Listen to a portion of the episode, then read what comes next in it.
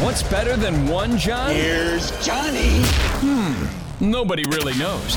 That's why we put two of them together. This is Canzano and Wilner, a.k.a. John and John. So now, John, we've got to get on the show. Gotta get on. Welcome to an all-new edition of Canzano and Wilner, the podcast. I'm John Canzano. You can read me at johncanzano.com. Get a free subscription. Get a paid subscription. You know the drill. Whatever works for you works for me. I'm here with John Wilner, my co-host on this podcast. Wilner, how do they find you? Bay Area News Group is the mothership, Pac12Hotline.com, and we're available at media outlets across the conference. And we've got a little bit of a special edition here, right? Before Christmas, I think it was maybe 2 weeks before Christmas, we did an edition of the podcast where we just fielded questions from our faithful listeners, and we're going to do that again here.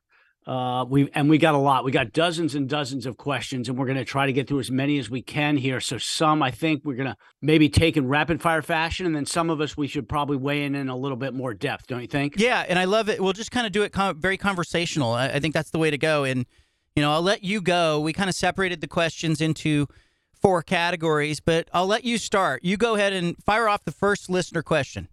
Yeah, well, I'm going to start at the very top. Okay. The question is, basically, who's in charge of the Pac-12? Is George Klinkoff in charge or the presidents? How does that work? So you want me to take this one? Yeah, go ahead. You start. So, you know, Klinkoff works for the presidents. That is, they are ultimately in charge of the conference, the 12 presidents. And on current issues, it's 12 of them. On future issues, starting in the summer of 2024, when USC and UCLA are out of the league, there are 10. But within the Pac-12 board, right, there is a hierarchy. And this is really important, and it probably doesn't get written about enough or talked about enough. There is something called the executive committee, which is a three-person committee. They rotate every 2 years. Currently, Washington's Anna Marie is the chair.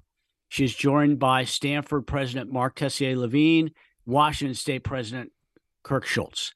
They are the three-person executive committee that basically sets the agenda and the direction, right? They kind of work as a funnel between the broader group and the commissioner and his executive staff. And I think they have a lot of influence, right? It technically, everybody's got one vote, but really that three-person panel is setting the direction of the conference. Yeah, and look, Klyovkov is the commissioner. He's got some discretion day-to-day on decisions that, you know, he can make on a day front, but he's taking his overall direction from his bosses. And Larry Scott had a little sideways with this, you know, with that part of the job because, you know, we can blame Klyovkov, we can blame Larry Scott, but ultimately big decisions like do they vote yay or nay on a media rights deal? Are you know UCLA and USC leaving the conference, not leaving the conference? Those are decisions that are made with presidents and chancellors. But day-to-day stuff or maybe proposals to the board are often things that Klyovkov and his staff will explore. So I think there's a blend there of you know middle management, upper management, and ultimately it's a little bit like ownership in the NBA or NFL, where you have team owners sitting on a board of governors, so to speak, making league decisions, making you know decisions from 20,000 feet.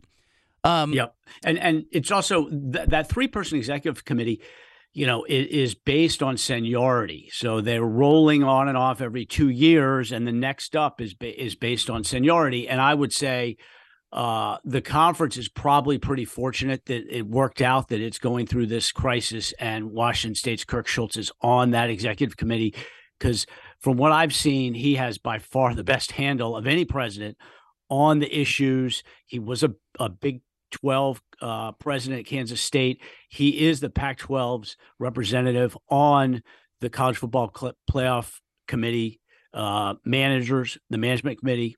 Sorry, the board of managers. He has a very good grip on what's going on nationally with regard to college football. And the fact that he is also on the executive committee, I think, has been very good timing for the conference. Also on that executive committee, I had an insider tell me that, you know, I was talking in context of the TV deal, the media rights. You know, is it possible that the executive committee is going to bring a TV deal to the larger group and then have it voted down. I was told, no, that's not really how it works.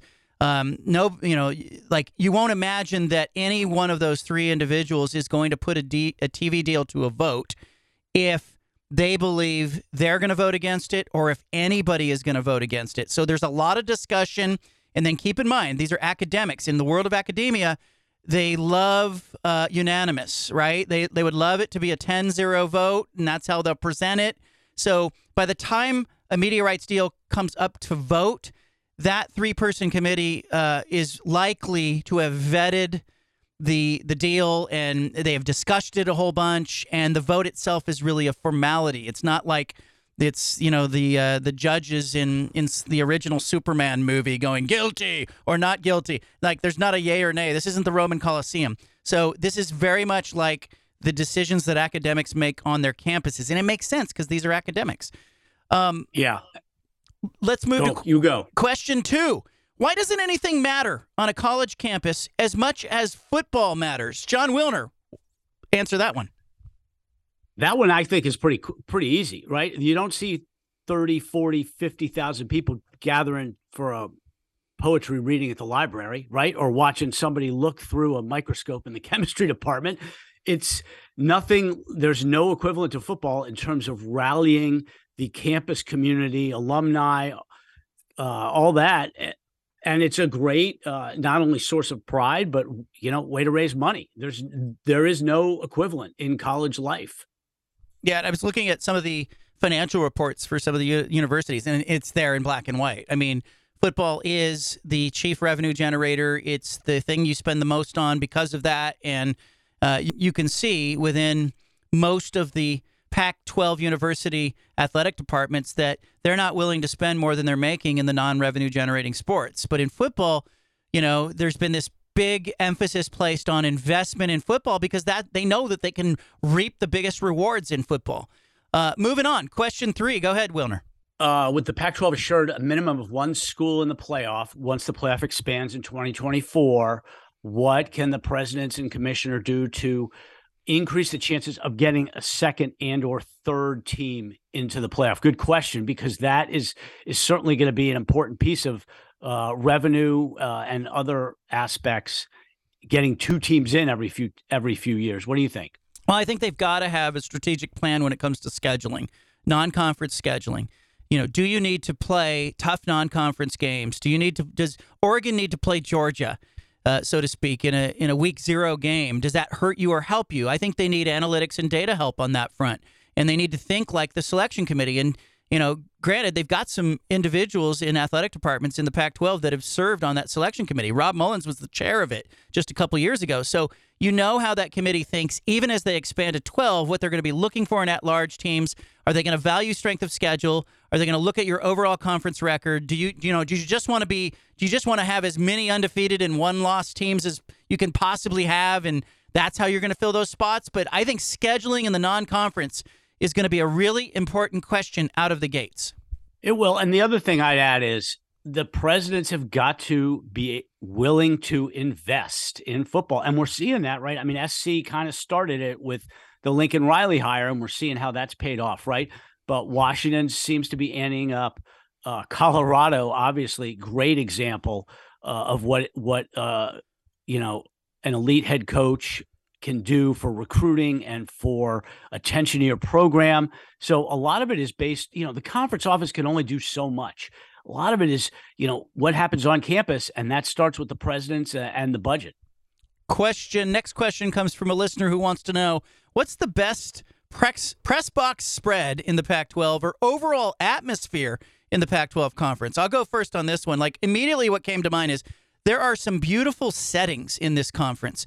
I think being at Autzen Stadium and looking out in the fall at the leaves in the distance on the trees and how they've changed colors is beautiful. I love Folsom Field in Colorado, how it's sort of nestled in there, and a night game at Folsom Field in Colorado has got just a glow about it. And of course, you talk about Husky Stadium, and you can see, the view of the water from the press box and whatnot. But I also like Utah. Like in Utah Stadium, not only do you have this great view at Rice-Eccles Stadium into the stadium and a great atmosphere. But you look out the back of the stadium, and it's just a stunning view of the mountains and the surrounding area. But I think this conference, like I covered the Big Ten, I've lived in the ACC territory, and I've been, you know, to a lot of college football stadiums. And I think the Pac-12 has got some really cool atmospheres, and I think you can make a case for Tucson, Sunset, looking out over the desert, the back of the press box.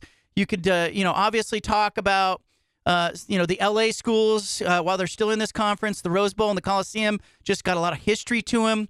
But I just love, you know, the differences in the stadiums as well. Even when I go to Berkeley and I see a game at Cal, Strawberry Hill, and sort of, you know, how that stadium fits in the surrounding neighborhood. And I have, you know, the Eucalyptus Grove around Stanford Stadium. I mean, this is a difficult one for me.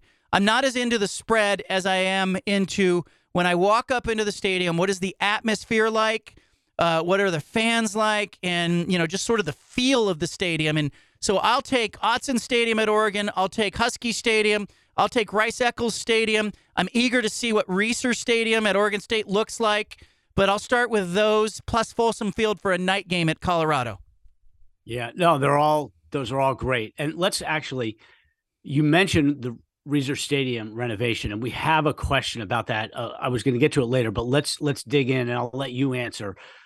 Do you think the Beavers are regretting lowering the capacity of Reser Stadium? You know, especially now, given what the trajectory of the program right now, do you think that they wish they could sell more tickets? No, I think, you know, we're watching baseball stadiums, Major League Baseball stadiums across the country as they're being built smaller. Even the stadiums they built in New York, they're like 40-something thousand seat stadiums, Yankee Stadium. And, you know, they're talking about 30,000 seats for the new Tropicana Field for the Tampa Bay Rays. Like, you know, there was already an attendance crisis when, you know, before the pandemic hit. And so I think what Oregon State is doing is I think they're moving in the right direction with, you know, sort of talking about, you know, we're talking about a stadium that's going to sit somewhere in capacity between 34,000 and 39,000. But they're going premium seating, club level seating. They're getting high dollars for those seats. I have seen the season ticket prices on that west side, and it is a significant step up. So I think the revenue is going to be there, and I think they're looking at fewer people in the stadium, you know, charging more for them. And I think they're really invested in making the experience feel special. But, you know, Autzen Stadium holds 54,000. And I think we're going to see some of these stadiums maybe look at maybe reducing capacity and putting in more club seating and more premium seating because they know they can charge for it. Yep, makes perfect sense. Who are the top few athletic directors in the conference? Why don't athletic directors leave for other leagues if the Pac-12 is so bad? You go on that one. Well, take the second question first. You know, athletic directors have a little bit different view of their job and their role on campus than coaches, right? Coaches are often, you know, chasing the next paycheck, chasing more victories, chasing bowl games, all that kind of thing. ADs have, I think, you know, a longer view of things, and certainly you know, family considerations are a big one, but they're not necessarily out on the front lines a lot, right? So it's pressure, but it's more pressure from internal. They're not getting the heat. Unless things go real bad, they're not getting heat from fans. So I think that they also are less likely to skip around for that reason. But in terms of the top few ADs, you know, it's hard. I don't like to rank the coaches. I don't like to rank the ADs because every job is so different. I mean, you can't really compare Washington State's AD position and USC's AD position, right? Or Oregon's and Arizona's, because the jobs are so different. The campus dynamics are so different. The economic resources are so different. To me, you know, you look at it like, first, the role of an AD, probably number one is you make sure your football program is going good, right? You got to make a good hire there. And if you make a bad hire, you got to clean it up. Basketball is secondary, except at Arizona and UCLA. And then it's things like, you know, just raising money, making sure the budget's working, and supporting your coaches as best possible. So in terms of who are the best, you know, I would certainly say you look at it from the fan standpoint. What fan bases are happy right now and what fan bases are upset right now? And I think you can make a case that with football, a lot of fans are excited about the direction that their schools are going. And from that perspective, I think, you know, most of the ADs are probably sitting pretty well. There's two in the Bay Area, two schools that are not very happy right now, I would say. And those ADs happen to have very difficult jobs with external factors that are dictating what their athletic departments can have to deal with right now. But I mean, if you're thinking which fan base is going to be upset with the state of things and therefore upset with the athletic director, I don't know. Most of them would seem pretty happy, don't you think? Yeah, and I think one of the other things that I thought of as you were there was, you know, in the Larry Scott era of Pac-12 football, the ADs felt like outliers. They were not involved in decisions. They asked to see, you know, the conference budget, and you know, the commissioner said that's not for your eyes. That's only for the presidents and chancellors. I mean, they felt like outsiders. I think currently this group right now feels very much more included, feels like they have a voice in the room. I know at the recent meetings at Arizona State, when the presidents and chancellors were meeting, the ADs joined via Zoom for part of the meeting. And I think they have felt more involved than they did in the past. And I also think they're doing more ambitious things. And I think they came out of the pandemic facing challenges they never had imagined. So I'm kind of watching them, and it's really interesting because a lot of times I think fans look at the athletic director and say, oh, they're being too conservative. They're to lose. I actually think this group of ADs right now in the conference is being really ambitious and forward thinking and taking some big swings and trying to do some new things. Next up on the question, will the state legislatures in Washington and or Oregon pass a law that will keep their schools together to sort of curb future expansion talks? Wilner, go. You should probably take this. You're plugged in with the Oregon situation. Yeah. You should take this. Yeah, I think there's a lot of concern, both in Washington and Oregon. I've talked to lawmakers in both states who say that, you know, they want the schools to stick together. And I understand why. They don't want Washington State to get left behind if Washington's leaving to go somewhere. Oregon State, the lawmakers in Oregon do not want Oregon State to get left behind. I don't think that's going to happen anyway, but I will not be surprised if both state agencies step up and go, hey, we're going to create a law that requires you guys to stay together and you're arm in arm. But I think the expansion of the college football probably shut down any real possibility in this next cycle that either are going to leave. And I do think that there is some support within the state capitals in both states to marry these schools together in a way that goes, hey, if Oregon goes or Washington goes, guess what? The state, the other school goes with them. And I would also say you can't necessarily separate what might happen in Oregon and Washington with what did happen in California, right? And UCLA is moving on. The Regents didn't block that move. That could have an impact because we've seen the last couple of years, Washington and Oregon tend to follow California's lead on a lot of stuff. So it'll be interesting to see if there's any impact from the UC Regents on what happens in the Northwest. What are the current opportunities and challenges facing the conference in the next 11 months? What's top of mind, Wilner?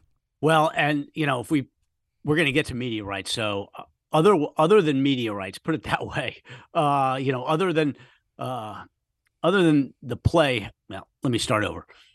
Other than media rights, I think the big thing is another successful football season, building on what just happened, and ideally for the conference, right? You get a team in the playoff and it's not USC or UCLA, right? Because there's going to be more focus on the fact that the LA schools are leaving next fall because it'll be their last season.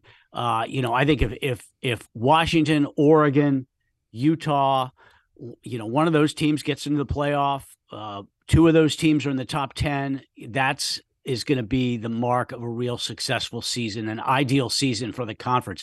You know, I don't think they would be, you know, rooting against USC, you know, to make the playoff. But if they had their choice, they would certainly rather be somebody else. So to me, that is the biggest thing. Getting a team in the playoff, it's really the next step after what was a real, you know, impressive football season. Yeah, and I think, you know, we can talk media rights, expansion. Those are huge things that are on the horizon, and what to do with the Pac-12 networks, obviously. But, yeah, the competition on the field, how do you take the next step forward? This football season is lining up like it's going to be great, but I also don't want to see the conference cannibalize itself. So I think that is huge. Shifting gears, go ahead. We're moving into kind of the world of meteorites. Go ahead, Wilner. Okay. First meteorites question. When will the meteorites and expansion deals be done? Is it possible the Pac-12 will call itself the Pac-10 again? Will it add schools? And also, at what point would it be time to start worrying if there's no media deal in place? All right, I'll jump in first here. First, you know, I don't know what the name situation. They may just keep the Pac-12 even if there are only 10 schools because for branding purposes. I mean, the Big 12 has been at 10 and now it's going to be at 14 and it's still being called the Big 12. Big 10 is obviously going to have 16 teams. You want your name to be what people identify with. And I think that there's a lot of marketing benefits to just sticking with Pac-12. You want to jump in first here with the timeline of when this thing needs to be done? Yeah, but I mean, here I am, you know, I have said, hey, by Thanksgiving, hey, by Christmas, hey, by, you know, I've played that game like everybody else has played, and I'm still sitting here waiting for a deal to be done. And so, look, my feeling on this is that meteorites and expansion are going to happen rapid fire. It will be meteorites, then expansion. And that, in fact, is what the Pac-12 is telling San Diego State and others through intermediaries. So I think that part is it's going to happen in rapid fire. But I'm kind of dreading the idea that this conference could get to the conference tournament in March without a meteorites deal. If they don't have something in hand by that point, I think there's going to be some real questions about, are they dragging their feet? Is something not right here? I have felt like the sources within the universities and conference itself have tightened up in the last week or two. I'm taking that as a sign that the discussions are ramping up or the decisions are coming down the pipeline. So I'm eager and I'm thinking, let's put a 5-week timeline on this. I would like to see a deal done in principle at least. It doesn't have to be finalized, but let's, like, who are the partners and where will the games be, you know, beyond 2024? I would like to see that happen in the next 5 weeks. Yeah, I think that's probably about right. I thought that they were waiting for UCLA, and then once the region's decision became final, which I believe was December 14th or 15th, probably 14th, that they would be able to get, that they were in position then to wrap it up quickly, either right before Christmas or the first half of January. And that clearly wasn't the case. Pac-12 is taking a little bit, maybe a little less urgency than I think they should. So we'll see. To me, if my rough deadline is Selection Sunday, right? If Selection Sunday comes and goes and there is no deal and there's no deal, like they're not on the brink of a deal, then, you know, there's going to be reason for folks to be concerned that they're not getting anything close to what they want. And, you know, it could, at that point, you know, who knows what could happen. Next question, will the Pac-12 have the courage to go with Amazon Prime alone as their primary media provider? I'll go first on that one. I don't think so. I don't think that's where they're headed. You and I have talked to several athletic directors who say that the glow of ESPN's platforms are a big part of, you know, it's really attractive to the conference, a big part of what they want in the next media deal. The industry insiders that I talk with say that streaming's sweet spot may not come until 2027. So I don't think you can go all in 2024 or 2025. I think you're going to be too early to that space. You're going to miss too many viewers. And with a 12-team playoff, let's not ignore that ESPN plays a huge role in the ranking of teams, in the branding of teams. They influence the committee. The Pac-12 needs that on their side. So the blend for me is Amazon Prime on, you know, carrying all the Pac-12 networks content, you know, 38 football games, whatever that is, basketball, some Olympic sports. I think that's fine, but I think you still need to be on ESPN with, you know, your primary games, the ABC and ESPN and maybe CBS or Fox for a game or two here or there. Yeah, it needs to be spread out over broadcast TV, broadcast cable, and streaming, I think. And my guess is that that's what they're hoping for, right? Because you've got to thread that needle between visibility and revenue and you know, various platforms. My view on Amazon is the only way the Pac-12 should go all in with Amazon is if it is really all in and there is a comprehensive agreement with across all branches of the universities, not just athletics, food services, transportation, merchandise, healthcare, IT serve and cloud services, all that kind of thing, unless they're going to do some kind of sweeping deal with Amazon, then they just need to have that be part of their sports broadcast package. Next, we got, why is Pac-12 Commissioner George Klinkoff so quiet over major issues right now? Other podcasts are roasting him. I'm not sure which podcast that listener is referring to. He certainly has been, for the most part, he has been pretty tight-lipped since June 30th. And my view is, look, there's only two constituents that he cares about: his presidents and the people he's negotiating with. And I don't think either of those constituents want him out talking about where things are in the negotiations. That's just my view. Yeah. What do you think? I think part of it is his personality. I don't think that he wants to be out front like P.T. Barnum and selling stuff that when he doesn't have a lot to sell. But I also think you're right. I think there's this overall strategy here that we've seen from the Pac-12 CEO group that is, hey, we'll talk about things when we have something to talk about. He has emerged. He's popped his head up on this podcast, popped his head up on Media Day and whatnot. But I think when he has something to say, I think he will pop up. And I just think that's part of his style and also part of the overall strategy. Moving on, how do you grade the Pac-12 and Big 12 commissioners through the latest round of realignment? I'll go first there. It happened on George Klinkoff's watch. So USC and UCLA leaving, that's in the win-loss column for him. I also think Brett Yormark may have jumped the gun in the Big 12. It looks like he took less money in exchange for stability. And it raised some eyebrows that the distribution on the media rights front for the Big 12 members, only $31.7 million per university from a media rights standpoint.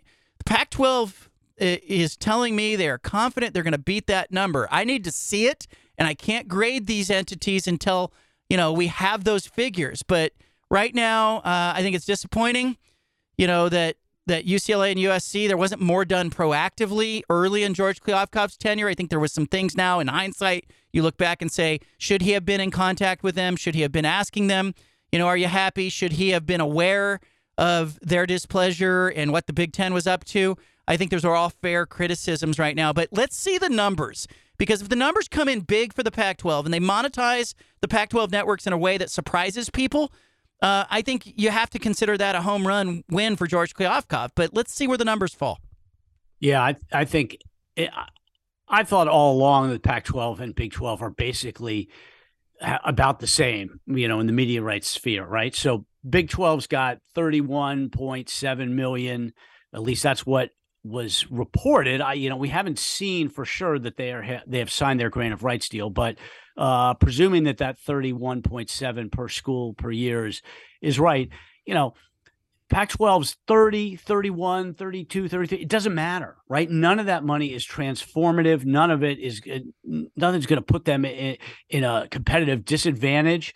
If they get above 35, high 30s, then for sure, grand slam for the Pac-12. I don't expect that. I think it's going to be somewhere pretty close to the Big 12, and that's for both conferences, that would be a victory given what they've gone through. Yeah, and I think the wild card is, what is the Pac-12 doing with the Pac-12 networks? Do they get it? Do they become the production arm for Amazon, and do they create this side hustle using the networks, or do they sell the thing and reap a windfall? Like, that is a big part of, the number. And I want an apples to apples comparison. Like, let's remove the production stuff. Are we going to be able to say, hey, the Pac-12 came in and this is their number? And, but I think we're going to get a sense of where they are and what kind of job Klinkoff did in positioning them based on the numbers. Moving on. Give me your way too early football power rankings after signing day and the portal closing. Wilner, I'll let you go first. You don't have to go 1 to 12, but give me the two or three teams you see at the top of the power rankings in Pac-12 football. I'm on the Husky train at this point. I think Washington's the team to beat, and I think they've got a real good chance to make a serious run at the playoff, to be involved, you know, like USC was down the last couple of weeks. A lot of players coming back, starting with Michael Penix Jr. So I would put Washington at the top. Certainly, Oregon is going to be a contender, FC contender. We'll see about Utah. Cam Rising is supposed to be ready for the season opener, but we don't know what Cam Rising we're going to get. I mean, coming off a major leg injury, that doesn't necessarily mean just because he's playing that he's going to be playing at maximum efficiency. So I'm still not quite sold on Utah because of his injury, not quite sold on Oregon State just because of the quarterback situation.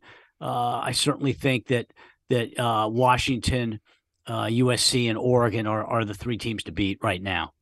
As I look at it, I'm going to go out on a limb a little bit. Oregon's recruiting class surprised me.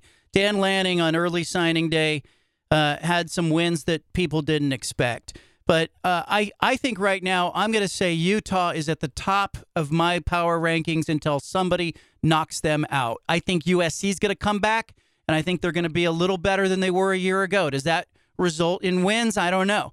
Beyond that, I think Oregon and Oregon State are right in there, and so is Washington. I mean, it's obviously, it's going to be packed at the top, and you're going to have a bottleneck, but I'll take Utah at the top right now, USC behind them, Oregon, Oregon State, and Washington in a fight for third place right now on my power rankings. But, I think it's going to be a great season, and I wouldn't be surprised if any of those teams win it. How many wins is Michael Penix Jr. worth in a season? How about Bo Nix? Which quarterback is worth more to his respective team? Asks a listener. I think Penix Jr. is worth more to his team than anybody in the conference right now. That includes Caleb Williams at USC, because I think USC is going to come back a little better. I think Bo Nix is huge. Quarterbacks are obviously important at every university, but if we're looking for who is the player that you can't afford to lose, it's Penix Jr. and it's Washington. How about you? I mean, a lot of that depends on who the backup is, right? Because if you've got a decent backup, losing your starter doesn't hurt as much. Washington's backup started for them, Dylan Morris. I think I would grade him as a better backup right now than probably what the other schools have. So even though Washington is hugely dependent on Penix and the guy is terrific, the fact that they've got a serviceable backup. I don't know. I think it would be Caleb Williams. I think that guy does everything for them, because a lot of it's because of his play outside the pocket. If you're saying who's worth the most to their team, how big would the drop off be without him? I don't know. I think USC's drop off might be the biggest. Well, we saw it in the Pac-12 championship game, but I'm banking on USC being better next year, a better all around team, but let's keep an eye on that. Obviously, quarterbacks matter in college football. Let's move on to the next question. Go ahead. Okay, so this is about the schedule. I love talking schedules. There has been talk of an 8-game schedule with a non-conference game against the ACC. What if it goes the other way and the Pac-12 goes to a 10-game conference schedule? That would increase... that'd be more quality games for TV, more ticket selling opportunities, because you get rid of a cupcake. There's more losses, but with the playoff, the listener asked, with the playoff expansion, the loss total doesn't mean as much. So should the conference consider going to 10 league games? I love the outside the box thinking there. I like the thinking. I just don't think you're going to get consensus on that front. The more I talk with athletic directors, there's really a division on even going from 9 to 8. I don't know if you try to go 9 to 10, I think you're going to get the same division in the room. It does, on one hand, alleviate the pressure that is put on some of the schools to find those payday games in that third non-conference game. But also, you're adding 10 losses. That, to me, jumps off the page when I look at that question. You're adding 10 losses at a time when you're competing for playoff spots. I don't think that helps the brand. I don't think it helps you get 2 or 3 teams into the playoff in a given year. And for that reason, I think they either stay at 9 or move to 8. Yeah, and of course, that would only work, right, if they would have to expand, because they'd have to get to have 10 games. You'd have to have more than 10 teams in the league. So that would mean at least 11 or 12 schools. What's interesting about it is that Nick Saban, of all people, because we all think about, SEC, soft schedules, Alabama playing the Citadel in early November. But Nick Saban has been the leading proponent of stronger schedules and has even suggested that Power 5 teams should only play Power 5 opponents because he thinks that would, be better value for the fans and better, just better competition. And it's interesting. So that idea as a concept that is already out there, courtesy of Nick Saban, but I don't know that it's practical. And certainly the coaches would probably oppose it, because then you're talking about their bonus money based on win totals. So you probably get a lot of opposition from the coaches, but it's an interesting question no matter what. Finally, last question, is the Pac-12 better off ditching an out-of-conference cupcake game from the schedule? What do they have to lose? Wilner, go ahead. Well, so I'm assuming that, the question means they stick with 9-game conference schedule, and all 3 non-conference games are either against Power 5 opponents or, high level group of 5. I don't know. It depends how you just define cupcake. Is cupcake, an FCS opponent, or is it even low level FBS, right? I mean, some people might've said, well, UCLA was playing 3 cupcakes last year, but South Alabama was pretty good. So I don't know that they do that. Again, it's such a school by school decision how you construct your non-conference schedule. Colorado, for instance, they don't think cupcakes are good because the fans don't care. So Colorado's loaded up on their schedules. They got Nebraska, Colorado State, and TCU this year, right? It makes it harder to kind of polish your record, but it's better for fans. At the same time, some schools don't think that playing all quality opponents is good. They want to have an easy win or two. If you have more questions for us, you can tweet at us. You know where to find us on Twitter, at Wilner Hotline for John Wilner, at John Canzano BFT for me. I'm John Canzano. Make sure that you subscribe to this podcast. Share it with friends, family. We will be back with an all-new episode next week. We've got some big guests coming down the pipeline. I know we keep saying that, but we've got some big guests. Trust me on that front. Wilner, any parting words for you? No, I mean, we love doing the questions, so make sure you hit us up. You know where to find us. Thank you, everybody, for your continuing support.